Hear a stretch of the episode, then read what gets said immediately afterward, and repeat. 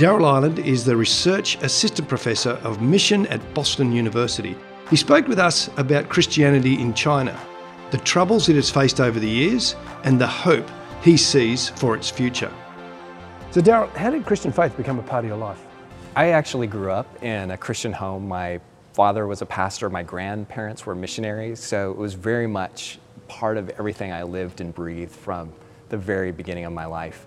But it really became alive for me when I'd gone through a period in university where I thought, I really need to escape this little world that I've been trapped in. I'm not sure that this is the real world. Mm. And so I actually had fled, if I can use that word, all the way to um, South Africa. I thought this would get me into something real. And only to discover that what God is doing in Africa is perhaps even more impressive and awe inspiring than anything that I was experiencing at home. So, thinking I was running from God, I ran right into God and had an incredible awakening of faith and really a call into faithful service to Him. Now, did that call lead you into the study of mission? Yeah, it did. I, so, from that, I, I came back to the United States where I had been in college and changed majors. I'd been a physics major, and I decided, wow, I really want to be prepared to do what God's called me to do, and then piece by piece was drawn into this incredible work that God is doing across boundaries and different cultures, and found myself being led into that place. China, why are you're interested in China? Yeah, that really comes more through my wife than anything else to begin with. We moved to Taiwan, and it was while there that I really did fall in love with the place. The, the people were just exceptional, and the vibrancy of the church, while small in Taiwan, was really incredible to me. And, and it began to dawn on me that maybe there was a relationship. No one could get by being sort of a cultural Christian mm-hmm. in Taiwan. You had to be able to name your faith and live for Christ in a way that was visible to people who had already sort of put you at a distance or were suspicious of your decision. So, exploring China, how did Christian faith first come to China? Yeah, well, the history in China is really quite remarkable. I like to tell my students that you need to remember that the first missionaries to hit China arrived almost at the exact same time that the first missionaries hit the United Kingdom that we, we don't tend to think about those as historically simultaneous moments, but they were within 30 years of one another.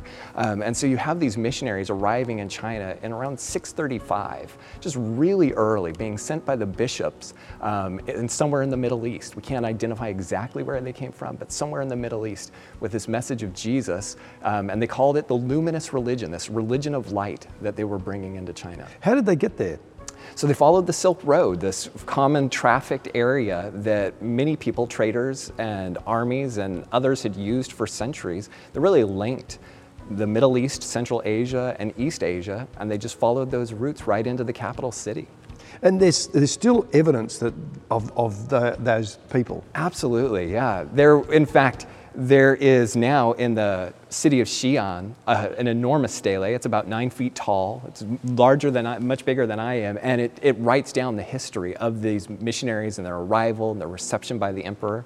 And so that's really where a lot of our historical facts come from. But it's not just this huge block, this giant stone, um, but they also have we have various um, books that were written as these early missionaries are beginning to try to express the gospel in terms that made sense in a country that was becoming increasingly influenced by Buddhism and particularly. And so that you find them trying to reach for terms that can make sense of the gospel for someone who can really only grasp a spiritual life in Buddhist terms. And so it's a fascinating um, world to enter. Now, it's a few, fair few years before the next group of missionaries arrived. That's right. So this, this group actually flourished for some time in China, maybe about 200 years of Christianity and its spread and growth. Um, but they got caught in a larger backlash against foreigners. And so the church was largely decimated as a, as a response of that. Not that it was only foreigners there, but it was seen as a foreign religion. And so the next, you have these small waves, one or two missionaries coming in, or during the Mongolian Empire that sort of spread all across Asia and into, into Europe. You have Christians sort of beginning to funnel in in that large global era. era. But really, the, the gospel comes in a more intentional and sustained presence um, in the 16th century, around 1583, is when the first missionary has this moment where he's actually invited back into China. So that group with the Jesuits? That's right. So the Jesuits arrived. They'd been trying to get into China for some time. They had been working in Japan. They were down in this island of Macau, just off the, the Chinese coast, for a number of years, maybe 30 years. And finally, they had this invitation to go in. And so, the, really, the first missionary group was led by Matteo Ricci. Now, he's a unique character, isn't he? And what he did in China was unique. Yeah, he's really remarkable. This, he had an amazing capacity to learn and absorb the world around him. And so he quickly assessed what was going on in China. And early on, he noticed that people who were religious figures were these Buddhist monks. And so he adopted their dress and tried to look like them, act like them. But he initially, uh, eventually discovered that this was sort of a dead end, that at the time Buddhism was seen as sort of on the outs of uh, sort of fringe characters, maybe a little bit of suspicious even characters, maybe more interested in your money than your soul. And so he ended up adopting a completely different style, and he took on the dress and the clothes of the Confucian scholar. And he was such a success in that, um, not only because he really learned the Confucian classics, but also because he had this great party trick. These elites would have him over to their house, and they would maybe cite a long poem in Chinese, and when they finished, he would be able to recite it back to them exactly as they had read it. Wow. And then not only that, is would they say, "Wow, you've got a great memory," but he would start from the poem at the end and read it and then say it to them backwards, word for word, and that just made him a hit. So people loved to have him around, and that sort of fame, that kind of popularity, gave him new opportunities, new open doors. Eventually, even got him a connection with the emperor. Uh, what do you reckon motivated Ricci? Because that's that's really unique for that time. Right. Yes, he, and this early group of Jesuit missionaries decided that in East Asia they were not going to just reproduce Christianity as they knew it in Europe. They were going to have to do something different. They were entering cultures that were extremely sophisticated and complex and had long histories. So they needed to find out how has God already been active and working here? And so Ricci, for instance, begins to use a name for God that had been in Chinese texts for over 2,000 years and says, God has been here. You've known him as heaven or the Lord of heaven. Now let me tell you more about him. So Ricci got an invitation to the emperor? Well, he was able to make it into the, the imperial court, and this opens up a new phase of missions, primarily because it gives permission for other missionaries to come. Though what we tend to talk about is from that point on, for over 150 years, we have Jesuit missionaries working in the imperial court because they were bringing in new ideas, new knowledge. They were helping construct the calendars in China. And so they became part of this ruling class that were charged with um, gathering important information for the country. Do you think it's odd that we often congratulate ourselves today about being great contextualizers for the mm-hmm. gospel, and yet here are these Jesuits all these years ago doing exactly that. Yeah, absolutely. I, you see a fantastic model in the Jesuits, and if I can even go back to those early missionaries in the seventh century, they were even really pushing for contextualization, trying to find ways to talk about Christianity in terms that made sense to the Buddhists. Yeah. And so, I mean, we are not the inventors here. We have a great tradition of others who have pioneered this. One of the next great characters coming into China was, uh, was Hudson Taylor. What was different about what he did? Yeah, he's really an amazing man. Protestant missions in China had largely found themselves gathering in Western controlled parts of China, where, or at least where there was a lot of Western influence, and they would begin to recreate little Western enclaves and invite people into those, to the church that were based in there. And it was very much sort of, you come to us. And Hudson Taylor breaks this mold and flips it on his head and says, No, the gospel is going to you. And so he leaves the compound, he grows out his hair and puts it in a ponytail, and Chinese fashion of style adopts the clothes, and of course becomes wonderful in the language, and has this really light and flexible ministry that can go inland. And thus he names his, his mission the China Inland Mission because he's moving into places no one else has gone before. It was interesting, it seemed that Hudson Taylor was very um, successful at gaining more people to join what he was doing. Yeah. He was a compelling man. It, so there, he had this incredible personality. I mean, just think of the number of missionaries he was able to bring into China to be part of the organization with him. So he, he has a certain charisma, but there was also this openness to other people that I think the Chinese found particularly disarming. Mm-hmm. There was a sense of, for years, we've been told if we're going to become Christian, we have to become like you. And here's this man who says, my goal is to become like you. What an honor he was paying to his hosts in China, and really a remarkable gift he was offering then, the gift that's given for you as you are. One of the unique things Hudson Taylor did was actually involve more women than most other missionary organizations. Yeah, the transformation of the lives of women through the gospel in China is one of the most undertold but most fascinating stories. And Hudson Taylor is very much right in the middle of that, along with other missionaries. But th- there is this idea that women are critical uh, people in this work of God. They are not someone that are just behind the scenes. They are very visible players. And so Hudson Taylor sees them as Bible women, which means that they are equipped to go and to not just spread the gospel, but also disciple other people in the gospel.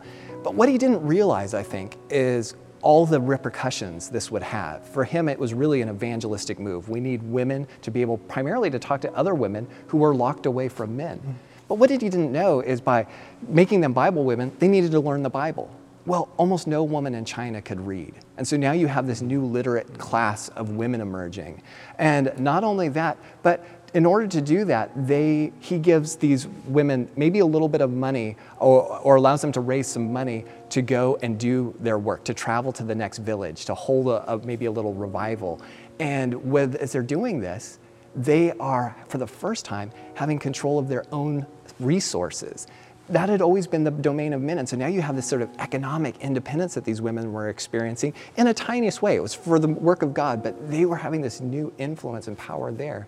And then, of course, in the end, what becomes really interesting is sometimes these Bible women were proved to be such effective messengers of the Word of God that Taylor and others were saying, Would you go and start the mission? And if your husband and family needs to go along, that's okay too. But this is such a reversal of Chinese expectations that it's the man who's the lead and the woman follows. And now you have this fascinating move where the women become really prominent. And in fact, in China, they were uh, they become the most, the largest number of believers are women.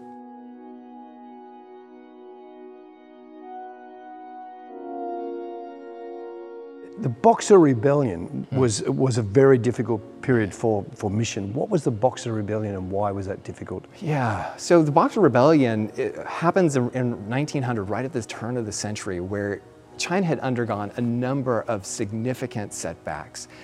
On the international stage, it had gone through a series of humiliating losses in wars um, both with Western powers, but now most recently to Japan, which is always seen as sort of the little brother. How humiliating is that? But then also a number of natural disasters that strike in the nation. And so people were desperate, and there were a lot of questions. Why is this happening to us? I mean, China in the, in the language means the central kingdom. We are the center, and the center is beginning to shake. Mm-hmm. What's going on? And so some groups, which had always sort of been practiced in many parts of China, they would have sort of local militiamen that would sort of take care of their village, their area. They began to band together and they wanted to restore order to the region, to China itself. And as more and more grew, they become sort of a de facto army. And they began to move from just restoring order, as in we need to bring peace and stability in the midst of the chaos, to actually restoring the way China used to be, and that was without Christians here. And one of the rallying cries was, It's your foreign God that has brought this judgment on us because the Chinese gods have been insulted, that you would turn to someone else. And so there became this idea of we have to expel the Christian presence. And they moved very swiftly through China and what they did as they went about is they would round up many Christians and they would kill them. Mm-hmm. Now, we often talk about the missionaries, and indeed, around 250 missionaries lost their lives. But the estimates for Chinese believers is close to 20,000, mm. maybe 25,000. So it's a much larger scale. A lot of people gave their life for Jesus in these Boxer Rebellion.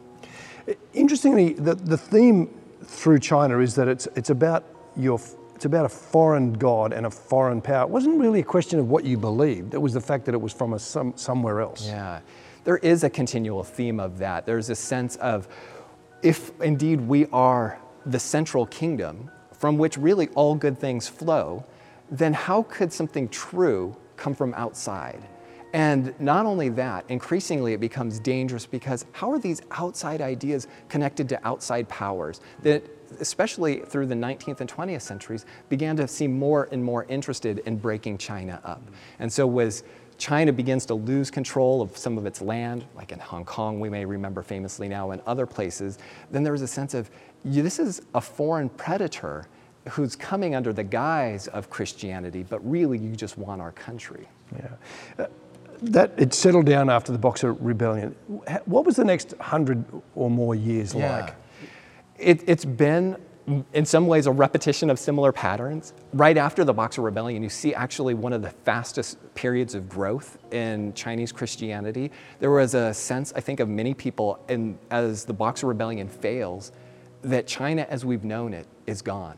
We can't go back like the Boxers had wanted to. So, what does it look like now?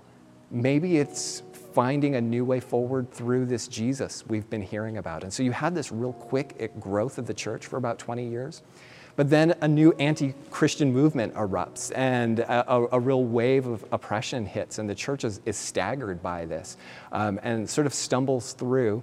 Not completely shrinking. In fact, you saw some incredible revivals in China in the 1930s and 1940s, and the church is growing in this new kind of energy and dynamism which was important because this was being led now by Chinese Christians. Mm-hmm. They have become really the leaders of the churches, which must have been God's preparation in some ways because in 1949 the situation changes again and outsiders are now forcibly removed from the country.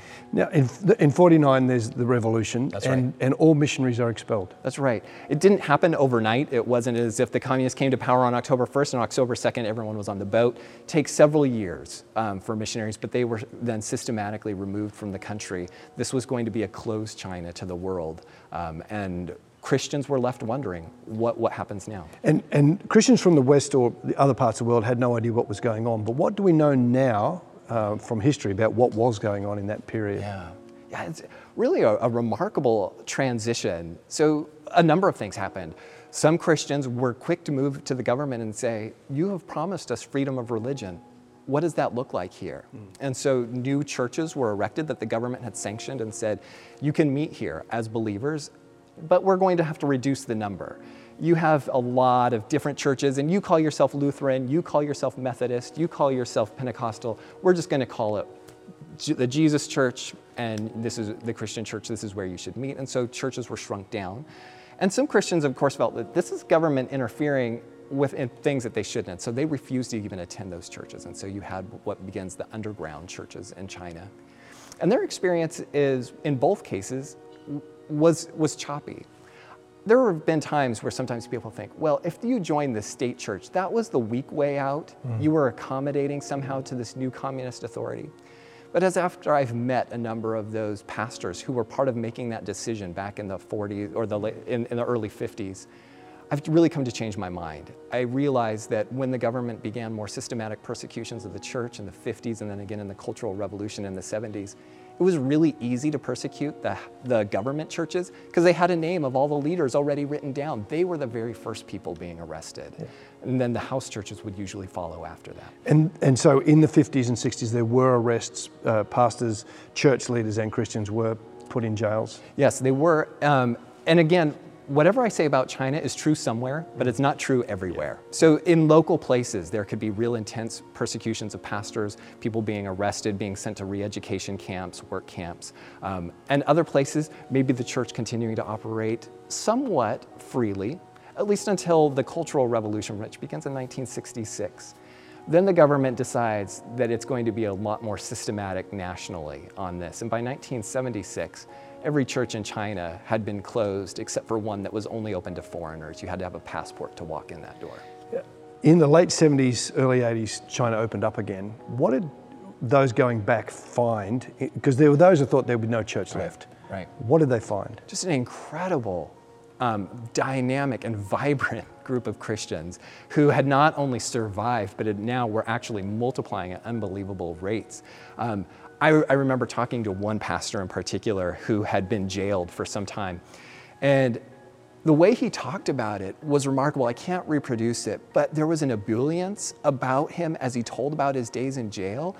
And not because he wanted to make me understand, oh, look how I suffered for Jesus. He was trying to communicate to me that it was an evangelist's paradise. Mm. What were they going to do to me? Throw me in jail? You know, he was so excited that he had a captive audience for the 10 years he spent, spent in, a, in a coal mine um, where, and then back in a prison cell during the evening.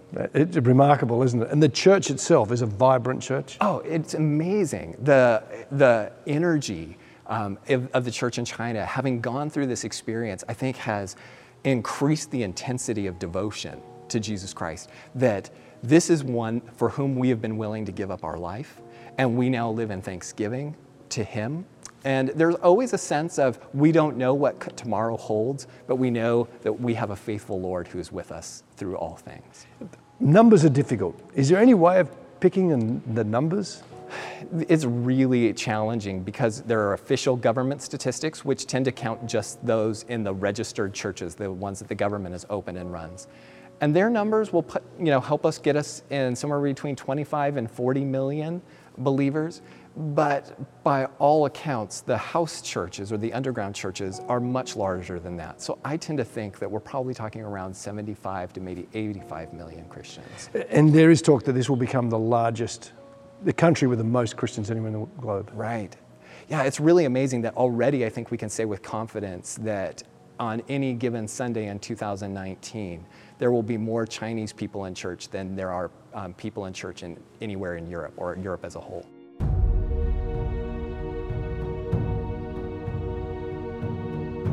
Now, the church in China is actually looking to do mission itself. It doesn't see itself as just a place receiving missionaries. Right. Now, it sees itself as a missionary, and they do it in unique ways. Yeah, absolutely. They are so committed to taking this gospel everywhere they go. And when I've talked to them, I never hear them talking about it as a mandate, like this is something we have to do. Jesus told us we have to do it, so let's go through the motions. This is what happens when you believe in Jesus is you have to tell other people about it. Why would you be so foolish as not to? And so there's this incredible push internally to go. And I love one of the, the, the, places where I've been meeting a group of young people who were training to be missionaries. And during the daytime, they would have their, they were learning how to cut hair. And so they were getting a degree in haircutting as barbers. But then in the evening at school, they would gather together and they would do Bible study. They were studying mission theory and evangelism, and then also a, a foreign language. In this case, they were studying Urdu together. And at graduation, they were handed a diploma that said, You are now certified in China to cut hair and given a pair of scissors. But then they were also given sort of a silent charge that said, And now go in the name of Jesus Christ with these scissors to the ends of the earth. And the idea was, wherever you go, you can always find someone who needs a haircut.